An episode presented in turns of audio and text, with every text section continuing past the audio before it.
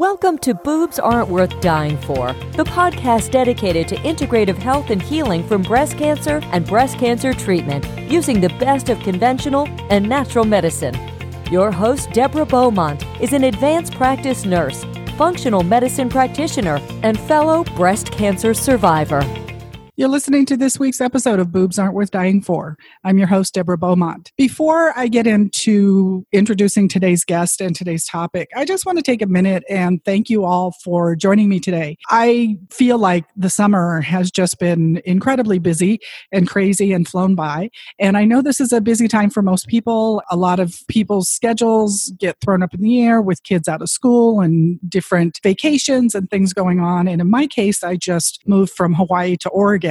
And boy, has it been an incredible uh, journey, both mentally and physically, and a little chaotic. So I'm really pleased to be able to kind of get grounded and come back to today's show. I am really pleased to be able to continue what has been an education series around C B D and cannabis use, particularly in the area of breast cancer.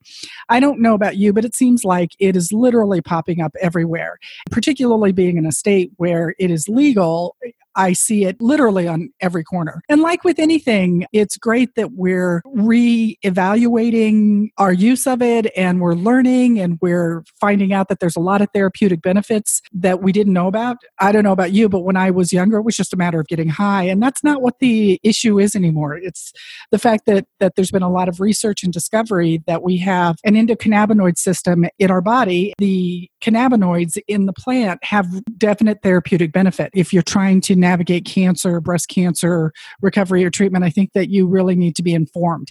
I'm really pleased that today's guest is someone that I think is incredibly well informed and able to talk about this in a way that we need to hear as survivors. With that being said, I'm excited to interview today's guest. Kristen Walshlegel is an R N, and she is an oncology nurse navigator. She has a wealth of experience working in the area of hospice, oncology, and palliative care and research. She has a special interest in the use of medicinal cannabis, both for symptom control and active treatment of chronic disease. And I've invited her here today to really talk about clinical application of C B D, particularly in breast cancer, and some of the things that we need to know about before we decide that this is something we want to go out and do because it's very popular. So, Kristen, thank you for joining us.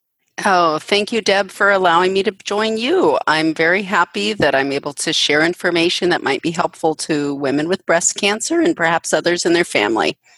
Definitely. I'm really pleased that you can join us because, as um, my listeners know, I'm just very aware of the fact that this is a popular topic, C B D and cannabis. It seems like it's being promoted as a treatment and a cure for everything.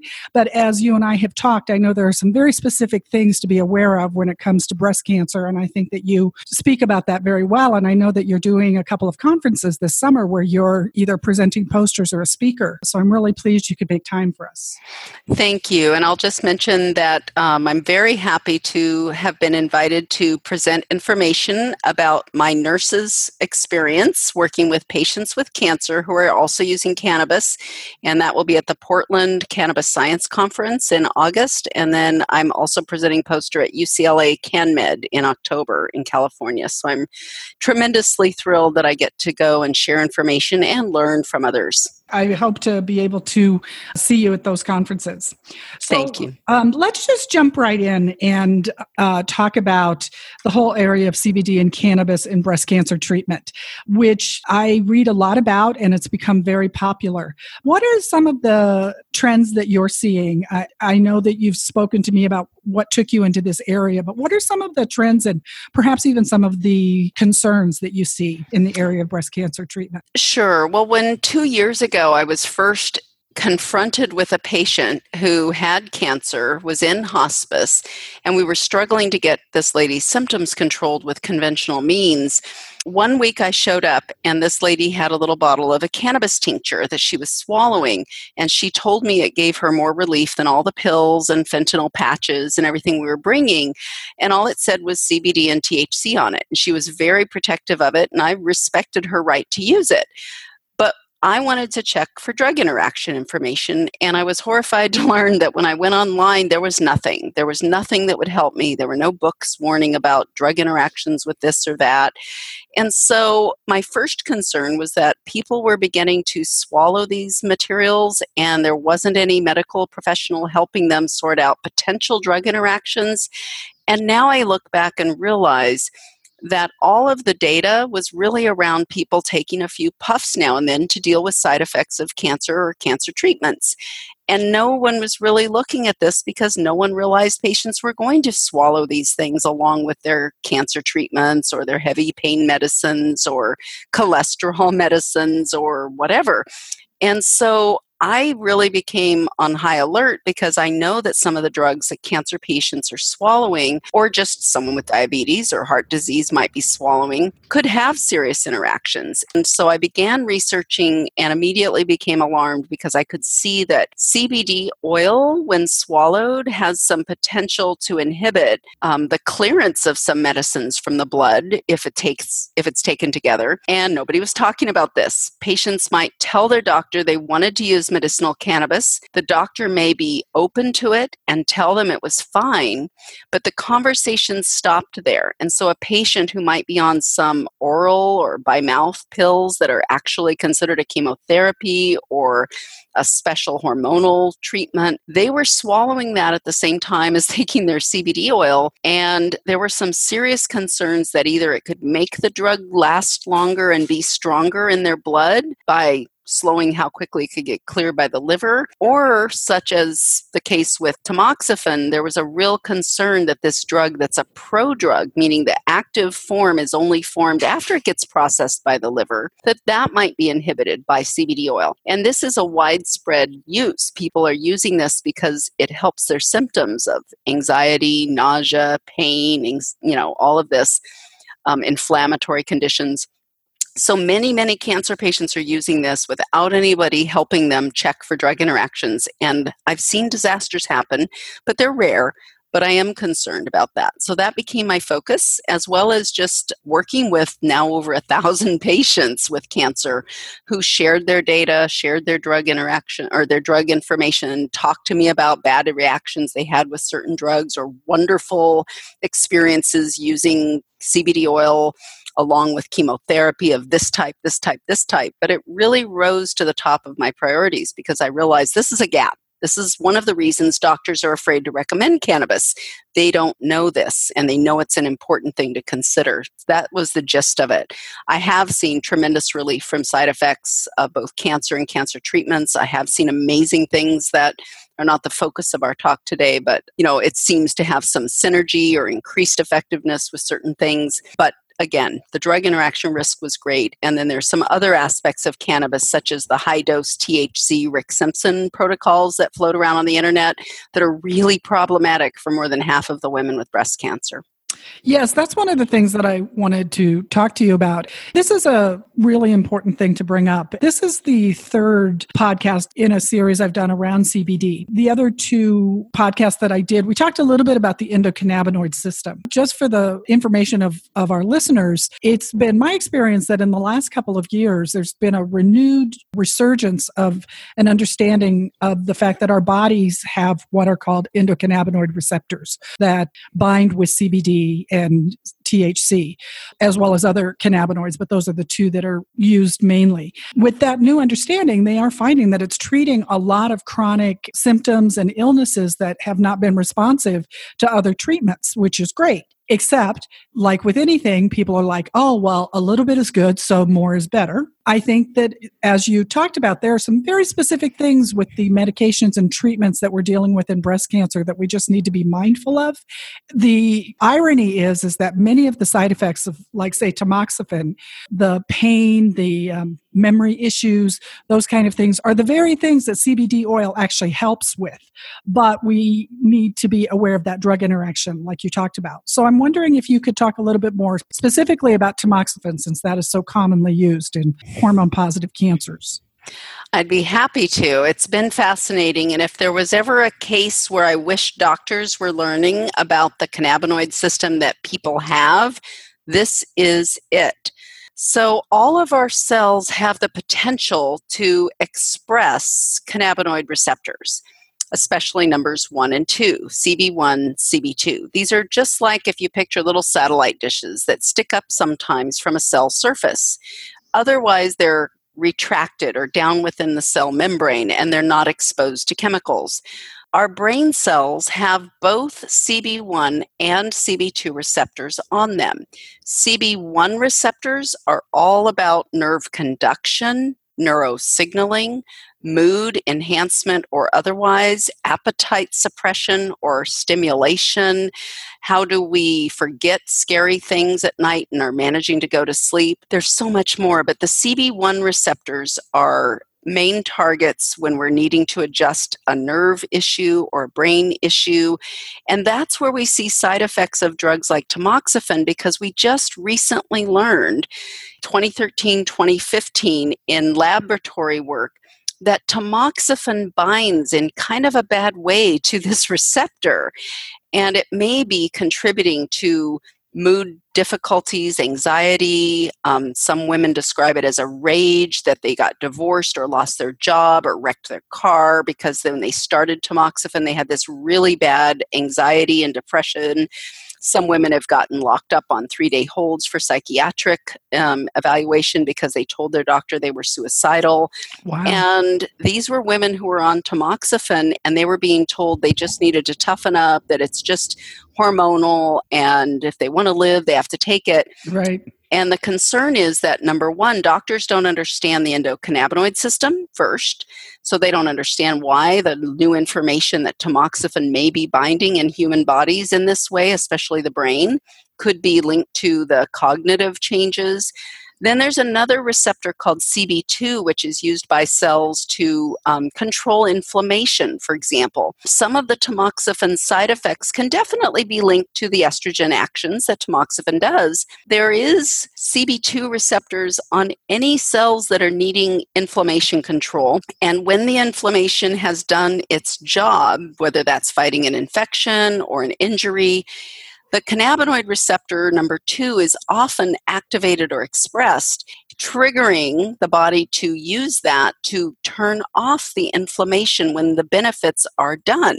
And tamoxifen binds in such a way that it may be interfering with that. So now we have possible mood effects, possible sleep problems because of it. We might be dealing with some serious psychiatric challenges that I think women should be aware could be a drug side effect that they need to tell their doctor about versus just menopausal symptoms like they get lumped into. But the inflammation could be something like, why do we get so many cataracts with tamoxifen use? Why do we have what we call cognitive decline or executive cognitive function impairment, which means our ability to decide what we're going to do today, how we're going to answer a question, how we're going to balance our finances or do our high-powered job. Maybe we're a surgeon, maybe we're a truck driver, and we start having trouble with that. We feel like we're forgetful, we're losing our mind, we're just not able to think clearly. This is sometimes being linked to neuroinflammation. Now again, cannabinoid receptors are very involved in controlling inflammation throughout our entire body and brain and eyes and colon. I mean, it goes all through our body. Tamoxifen is an unusual drug, and I actually now tell doctors when they say, oh, they're not interested in, in prescribing cannabis. I said, well, do you ever prescribe tamoxifen? And they look at me funny. They go, of course I do. So, well, did you know that it's actually interacting, it looks like, with all of the cannabinoid receptors in a woman's body? That sometimes opens up a communication. But the other thing I want to mention right now is that tamoxifen is a pro-drug, which means the pill that women is, are swallowing requires processing by the liver by something called C Y P four fifty metabolism. And that needs to happen for tamoxifen to get changed into its more active form that is actually going to provide anti-cancer benefits. And tamoxifen is processed through the liver through multiple C Y P four fifty pathways, and all of those pathways that are listed on a tamoxifen um, informational label can all be inhibited by things like C B D oil in high quantities or T H C in high quantities. So theoretically, a woman could be dealing with side effects from her tamoxifen, swallowing cannabis oil, which helps her with her tamoxifen and side effects, but could also be interfering with the effectiveness of her tamoxifen, something which she won't know is happening until her breast cancer recurs, perhaps. So mm-hmm. when we see this, you know, people say they feel better when they use cannabis. I will say that inhaled cannabis does not appear to cause the drug interaction risk as great at a great level, because when we inhale it, it goes right into our lungs. The cannabinoids travel in the blood to various areas of the body and brain, and then eventually some residue of it gets processed and cleared by the liver. But this is quite different from people swallowing cannabis oils, which is ironically the way we're encouraging patients to use this, because we don't like the idea of smoking. But sometimes if someone has tamoxifen as one of their medicines that's important in their protocol, I actually mention if they were using a swallowed oil that they might want to talk to their doctor and see if they could recommend inhaling it, like through a vaporizer pen or a vaporizer device, things like that. And they have inhaled C B D as well. Um, just yes. to clarify, C B D is one of the cannabinoids that does not cause the effect of being high, the way we associate that with T H C. They have C B D that can be inhaled as well. You know, but like you, it's like, but that's still inhaling smoke into your lungs. But I think individualizing and customizing the approach. There are some women who choose not to do tamoxifen for a number of reasons, and, and yet there are women who are using it, I think would be very interested in how to get some symptom relief. The one thing that I really want to highlight from what you were saying, this is one of my biggest frustrations as a practitioner, and when I talk to people, this is something that comes up very frequently. If you are having these cognitive changes, or what they call brain fog, what the doctors are might dismiss as chemo fog, just a result of your treatment, the fact is, is it's very real. You're not hysterical, you're not making it up, you're not a hypochondriac, and you should not be dismissed. These are very real side effects of these medications. And even if you choose to take them, knowing that what you're experiencing is normal and expected can take a lot of the fear factor out of it, thinking that you're losing your mind. And if you're seeing a practitioner who is not respecting you when you try to talk to them about these things, then that's not the practitioner to keep seeing. That's excellent advice, because one of the things I noticed was women in support groups would talk about these side effects and symptoms, yet when encouraged to let their doctor know, they said, well, I don't want to tell my doctor I feel suicidal because I'm afraid he'll lock me up, or I don't want to admit how bad this is because it makes me look weak, or there's something wrong with me. So once I teach them that it might be a side effect of a medicine, that it's acceptable to do this, and I send them some research papers that explain tamoxifen side effects that they can share with their doctor, and then I encourage them to be honest. But if it's not working out with your doctor, then you need a different doctor. But hopefully you don't walk in with an argumentative approach. You just go in and say, doctor, I've been experiencing this. I didn't want to say anything because I, it was embarrassing to me, or I was afraid you'd think there was some behavior that I was, you know, inappropriate with, or just weak or whiny. But doctor, it's really getting to me. It's affecting my relationship. It's affecting my um quality of performance at work, my relationship with my children. This is getting serious, and I've now learned that this, I'm not alone. There are other women experiencing this. And doctor, we're not talking about a little bit of back pain or a little bit of arthritis showing up. We're talking about serious depression or serious anxiety or serious forgetfulness. And I'd really like to talk to you about this. And I will go so far as tell you that I spoke with the F D A in February, because I realized they didn't seem to be aware of this, and I contacted them. They were fascinated with the new information about cannabinoid receptors. They are not as up to speed as they should be, but they promised they would look into it, because I had research done from more than ten years ago where the F D A had considered a drug marketed from Europe that did what appears to be the same thing to the C B one and C B two receptors, or at least C B one, the one that controls mood and appetite. It was a drug that bound to those receptors call, in a way called an inverse agonist. And bottom line is, they had to pull this weight loss drug off the market because multiple people had suicidal tendencies. One committed suicide. Others had rage and had car crashes, and they decided the psychiatric risks were too great for any possible benefit they had on appetite suppression. And so when I shared that research that was from the F D A's own files, where they had been presented with this data back in times past, that's what got their attention. I said, now look at the research showing tamoxifen may be doing that for some people.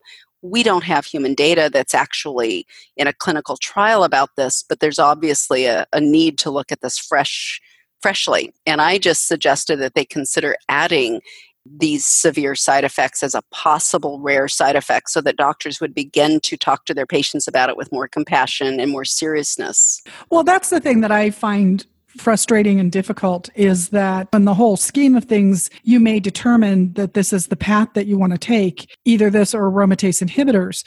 But the fact is, is that these drugs have side effects and you need to know about them in order to make an informed choice. And all too often, doctors are not really forthcoming with that information and they're very dismissive, or they're so trained in what we call the standard of care that nothing is going to move them off the fact that they're prescribing these drugs, and they're just, they have serious effects for some people to the point where I know many women who have decided that it's, it's not beneficial for them to have a quality of life so diminished by the medication that they're taking. Well, one of the greatest risks that I see happening is some data recently summarized that over half of all tamoxifen pre, uh, prescriptions, women stop using it well before they were supposed to. And many women shared with me that they would go through, pick up the prescription and never take it because they didn't want to get in trouble with their oncologist. Now, my concern is these women who should be doing something to control their hormones are now not doing anything to control their hormones. If they have hormone positive or sensitive breast cancer, there is a standard option that does not bring with it these additional side effects. They just bring menopause symptoms, which we can deal with. And that is an option of uh, ovarian suppression using something like um, gozarelin or luprolide called, you know, Zoladex or Lupron. These are standard care options, and they're actually being found to be superior in women who still have their ovaries, are still before menopause, especially if these women have a high-risk subtype of breast cancer, something like a grade three breast cancer on pathology report, or H E R two positive is a big one for me. I really, really dislike tamoxifen in that group. in that group. But this is becoming a standard recommendation that ovarian suppression using an injection of Zoladex or Lupron appears to yield better results for women when it comes to their cancer. And many women have switched from tamoxifen to an injectable ovarian suppressor, and they tell me, well, sure, I feel menopausal, I went through my hot flashes, just like any woman does, but my goodness, I can think better than I did on tamoxifen.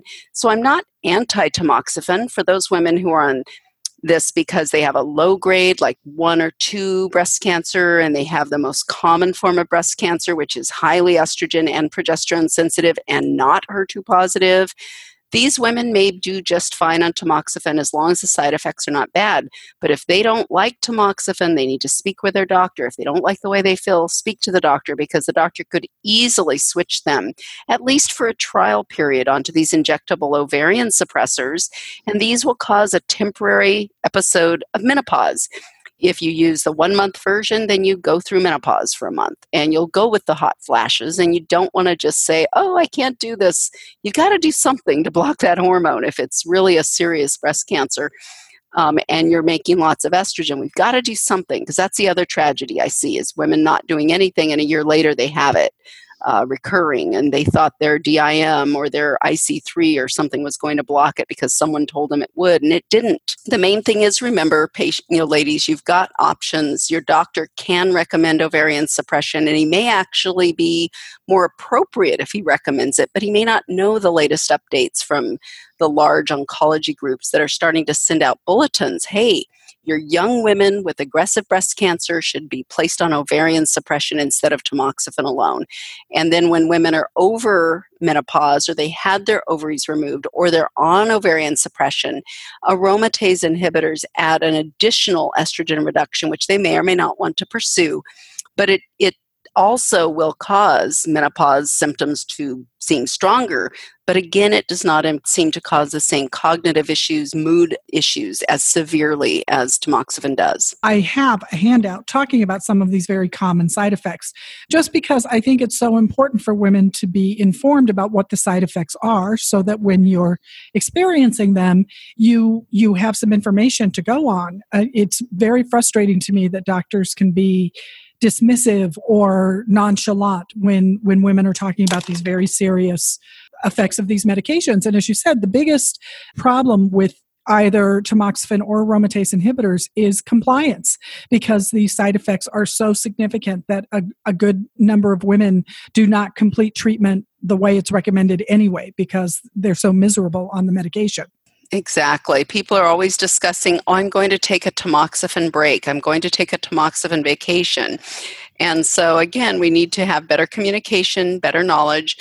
And the reality is, after studying this, after speaking to researchers, after really looking at the biology of all of this, I realized that if someone has permission or recommendation, or they decide to use cannabis for their side effects or symptoms, inhaling a puff or two of some cannabis that contains both C B D and T H C, or even just high T H C oil, may give them some relief from some of these symptoms. And that's what I hear over and over. So I don't want doctors or patients to be afraid of using cannabis in low levels this way, because if it gets them through their treatments successfully and they're getting some help with their side effects, I will tell you that that's important. And low doses, meaning a couple puffs, a couple times a day of cannabis, either smoked or inhaled with a vaporizer, or using tiny doses of three to five milligrams of T H C in a cannabis oil, will probably do quite a bit to help them with some of their arthritis pain, anxiety, insomnia. And the important thing is just to remember, especially if they're swallowing it, this in high amounts, meaning more than seventy-five milligrams of C B D per day, Um, possibly more than that of T H C, which is a really large amount of T H C and yeah. unlikely to be used. But I'm encountering this over and over. I talked to a seventy-year-old lady last night who's taking one hundred twenty-five milligrams of T H C per day and didn't know that was a large dose because she built up over a couple of months and someone told her that was a good idea. And so now she's tapering down because she was having some really bad reactions to an antidepressant drug. And I showed her the research. She was a retired nurse. And suddenly she realized this could be causing a side effect from her anti-anxiety medicine. Every time I do this, I come away thinking, gosh, I'm glad we talked about that. So again, little doses of cannabis, little doses swallowed, not appearing to be a problem. It's when they start using more than seventy-five milligrams of C B D a day that I've been witnessing some of these interactions develop on blood tests where we can see the effects, or they have symptoms that match um, what might be side effects of a drug that also warned against use with things like grapefruit, right. Because C B D inhibits the same pathways as grapefruit juice can. So I mentioned the grapefruit um, when checking for interactions on your drugs, but there are other interactions that really need to have a discussion with your doctor, your nurse practitioner, your pharmacist, and those interactions can be um, looked at by your pharmacist or nurse practitioner or doctor by telling them that C B D could inhibit C Y P two D six, also C Y P two C nineteen, as well as C Y P three A four. Now, these are three pathways that a lot of medicines get processed through, especially C Y P two D six. We see a lot of drugs that get processed through that pathway in the liver. C Y P three A four is the biggie. That's your cholesterol pill, your blood pressure pill, your Ibrance uh, oral chemotherapy drug. Uh, tamoxifen gets processed by several of those pathways. So the C B D oil in large amounts could inhibit all of those pathways. And if you're writing this down, then write one more thing down. P-glycoprotein transport. Your doctor will appreciate knowing that. Once you provide that information to your doctor, then he or someone in the in your healthcare team can help you consider should you be using this with your pharmaceuticals or not.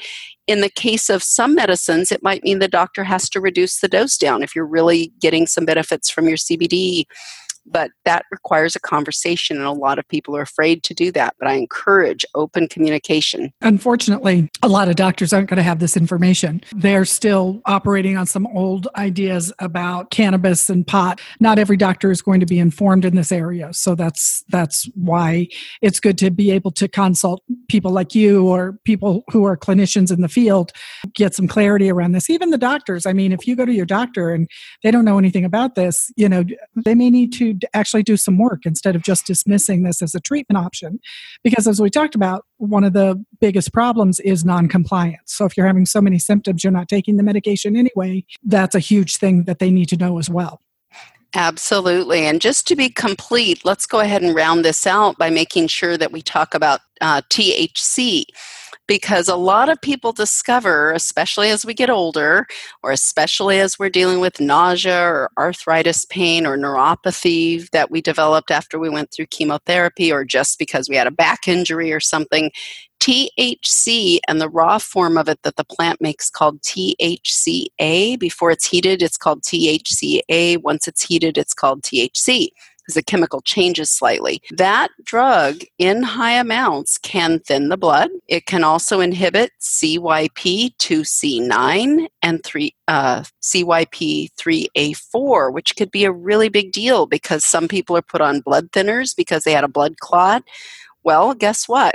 Warfarin or Coumadin, a commonly used drug, could become much stronger if you're taking it with a lot of T H C.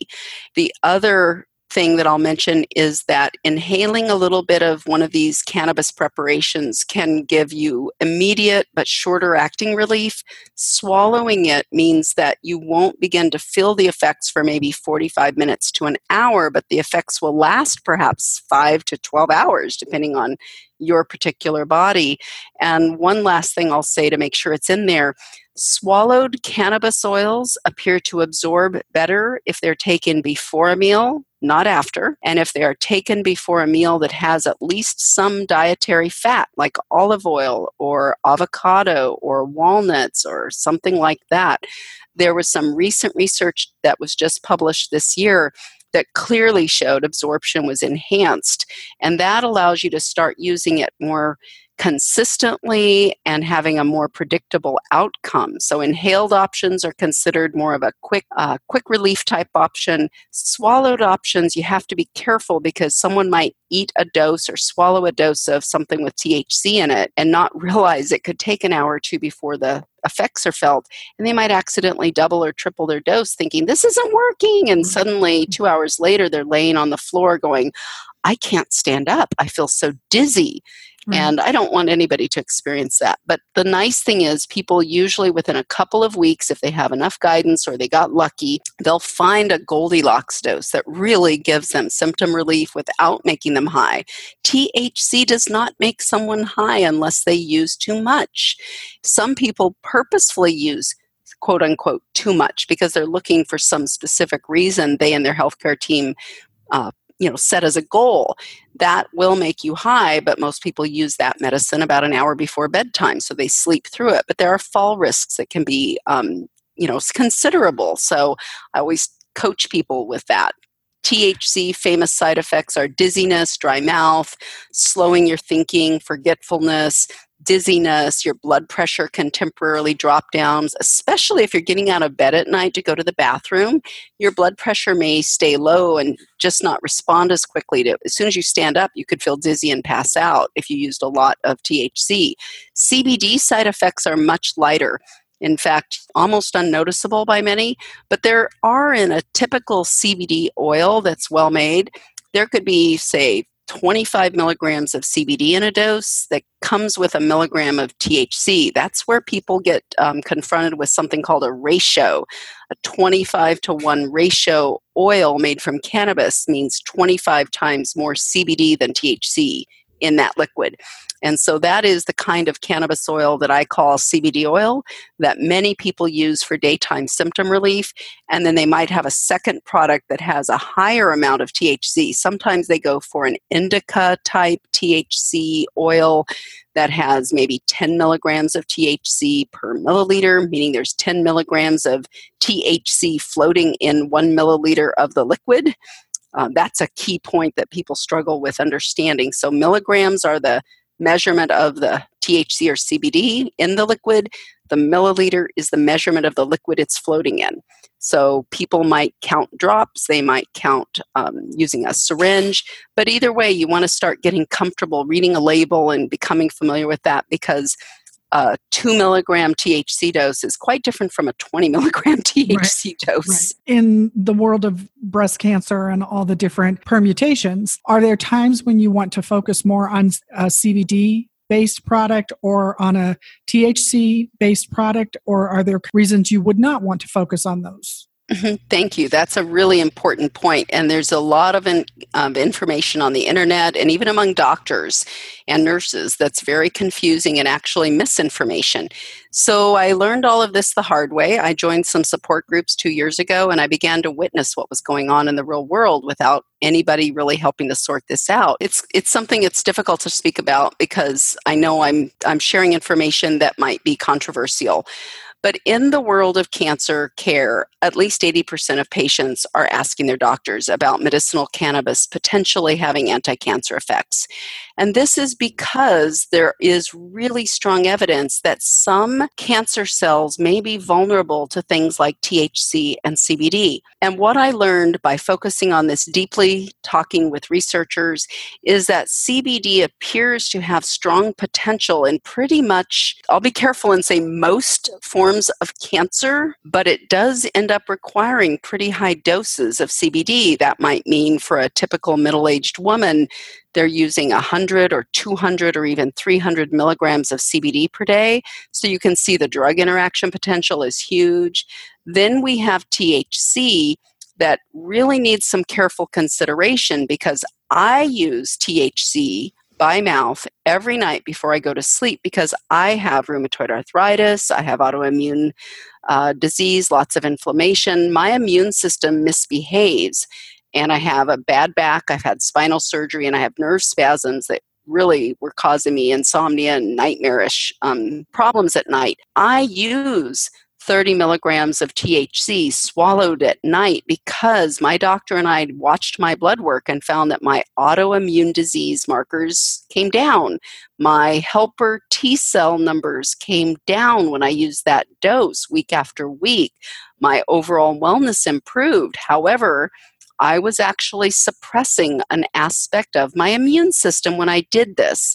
And these helper T cells that T H C especially will be potent, potently acting on to actually influence my immune system to not create so many helper T cells also means that if I had breast cancer that was not vulnerable to T H C, that I would be allowing for faster tumor growth if I continued to use thirty, forty, fifty or more milligrams of T H C per day. Now, why is this a big deal with breast cancer?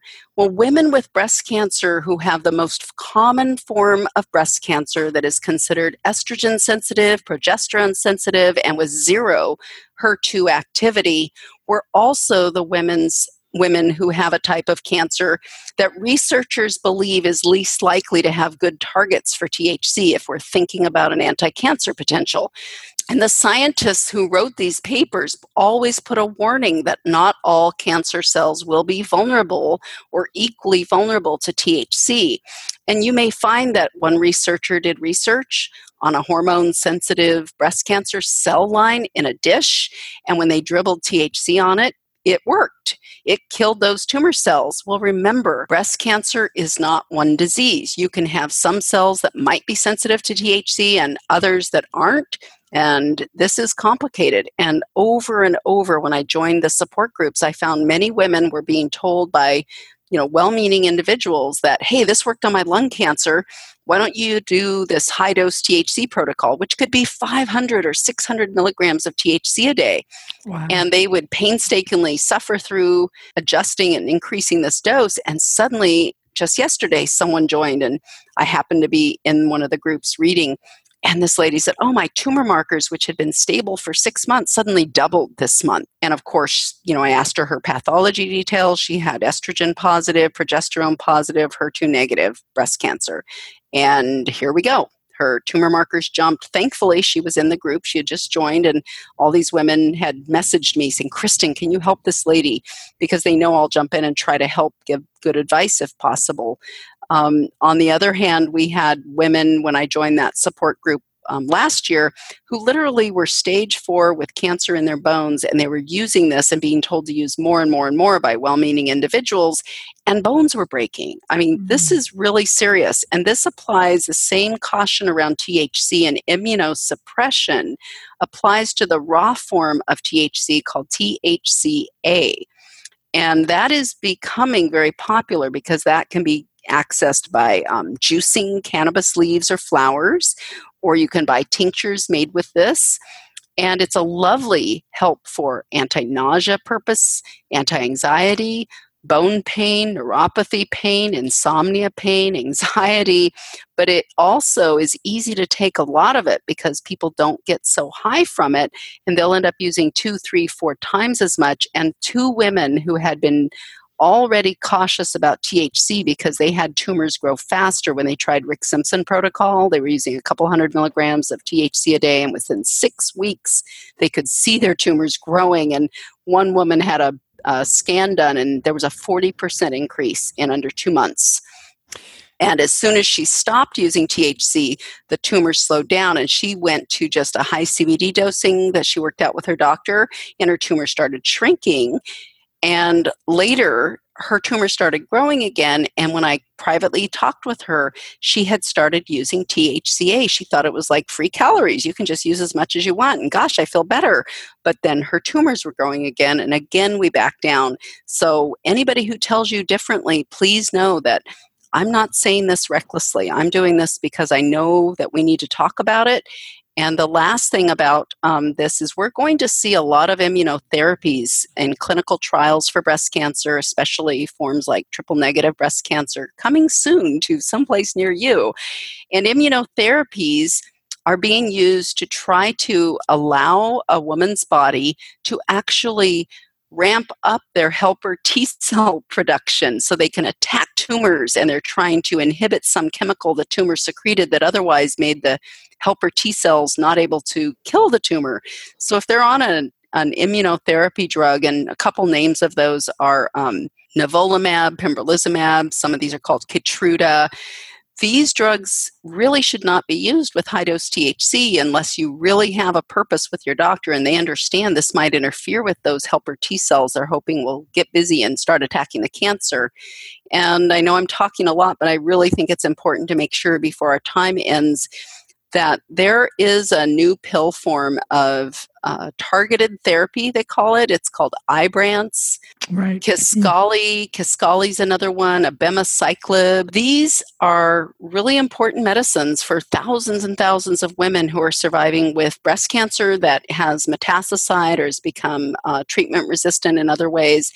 And some are now being put on it early. And these drugs have side effects on the liver, and they also can um, knock down certain blood cells. And so women on these drugs are routinely getting blood tests and being told, oh, hold your dose this week because your neutrophil count dropped down. That's a kind of white blood cell that fights infection. And they all have warnings on the label to not take with grapefruit. And I have witnessed drug interactions where women became dangerously ill using these and C B D oil in large quantities. And I'm very concerned about that because doctors will routinely push the envelope. They'll put the women on the highest dose of this drug that they can tolerate without knocking out their uh, blood cells or um, causing their liver blood tests to go abnormal. And then a woman gets a bottle of C B D oil given to her or purchased, and she starts using it for weeks until she gets her next blood test, and suddenly disaster strikes. And I just want to heighten awareness that C B D oil with these drugs can be safely managed if the doctor knows you're taking it and understands this. They can reduce the Ibrance dose if they want to, down to what the, the prescriber um, recommends. They always say that if someone must use something that could inhibit C Y P three A four, then the doctor might choose to start their Ibrance dose at a lower level. So good communication is important, and caution is really reasonable here. Krista, you just have so much amazing information, and I definitely want to have you back to really explore this in more detail. But uh, this is one thing that I really wanted to at least touch on, because I've been reading, it's all it's not all created equal, but unfortunately with the popular upswing of C B D and T H C, it's it's easy for people to think it's a panacea for everything. And there isn't anything that's a panacea for everything. And I think a lot of these things are things that we need to really be aware of. You know, and as I mentioned, not all doctors are into studying this. So that's why there are those of us who are interested in delving into it more specifically in this area of breast cancer. And you brought up a really good point. Even separate from other cancers, there are specific characteristics of breast cancer that we need to be mindful of. So even though it may be helpful for another form of cancer, it it just doesn't necessarily transfer over. Because as you said, there's there's so many things going on in a breast cancer diagnosis. It's not just one disease process. Many, many things that we need to be focusing on. So I thank you so much for this. If people want to find out more information, how can they contact you? Sure. The most dependable way to contact me is by emailing me, actually, because I'm a one-woman show when it comes to answering contact requests. And my email that is really just focused on this is um, Kristen, K R I S T I N, at nurse kristen dot com.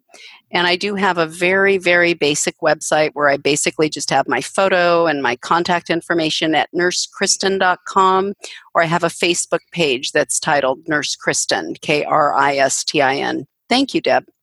Oh, thank you. And this has been so helpful. As always, there will be show notes with a lot of this information Kristen shared so much. Our listeners can definitely access that. They've got your contact information, and you can always contact me, Deborah, at radical health r n at gmail dot com. So thank you for joining us today. This has been great. There's so much more to talk about, but I really hope this is giving you some key pearls of information to either help you figure out if you want to look at this, or if you are in the process of using this to augment your own treatment, give you some ideas of things you might want to be aware of to talk to your practitioners about. One of the things I definitely like to just do another whole show on is really some of these drug side effects that you talk about, because it does affect so many other drugs that people are taking. And um, I'd love to have you back to discuss that in more detail. Thank you, Deb. I really look forward to it. I really appreciate this opportunity to share information, and I look forward to, um, you know, the next opportunity. Great. Thank you so much. To our listeners, thank you for joining us. Please reach out to Kristen or myself with questions or comments. Until next week, take care. You can always reach me at my email, which is radical health r n at gmail dot com. And you can also find me through my website, which is w w w dot mind body nutrition r n dot com. There you can find show notes that will have a lot of the information we talked about today. You can also find a free e-guide that I've written that talks about tamoxifen and aromatase inhibitors and some of the normal and expected side effects of those medications. You can also schedule a complimentary consult if you're interested in looking at approaching your own recovery with an integrative and functional medicine approach. I actually work with women by phone and by video across the country. I actually have some clients in other countries. So I do provide coaching and consulting to women who are interested in incorporating this in their treatment plan. And if you have any questions, please drop me a line. Until next week, take care and enjoy this last month of summer. Talk to you soon. Thanks for listening. If you have questions or feedback, you can reach Deborah at radical health r n at gmail dot com or her website, w w w dot mind body nutrition r n dot com. You can also find us on Facebook under Boobs Aren't Worth Dying For. For future episodes, subscribe on iTunes, where you can also leave positive reviews. Until next time.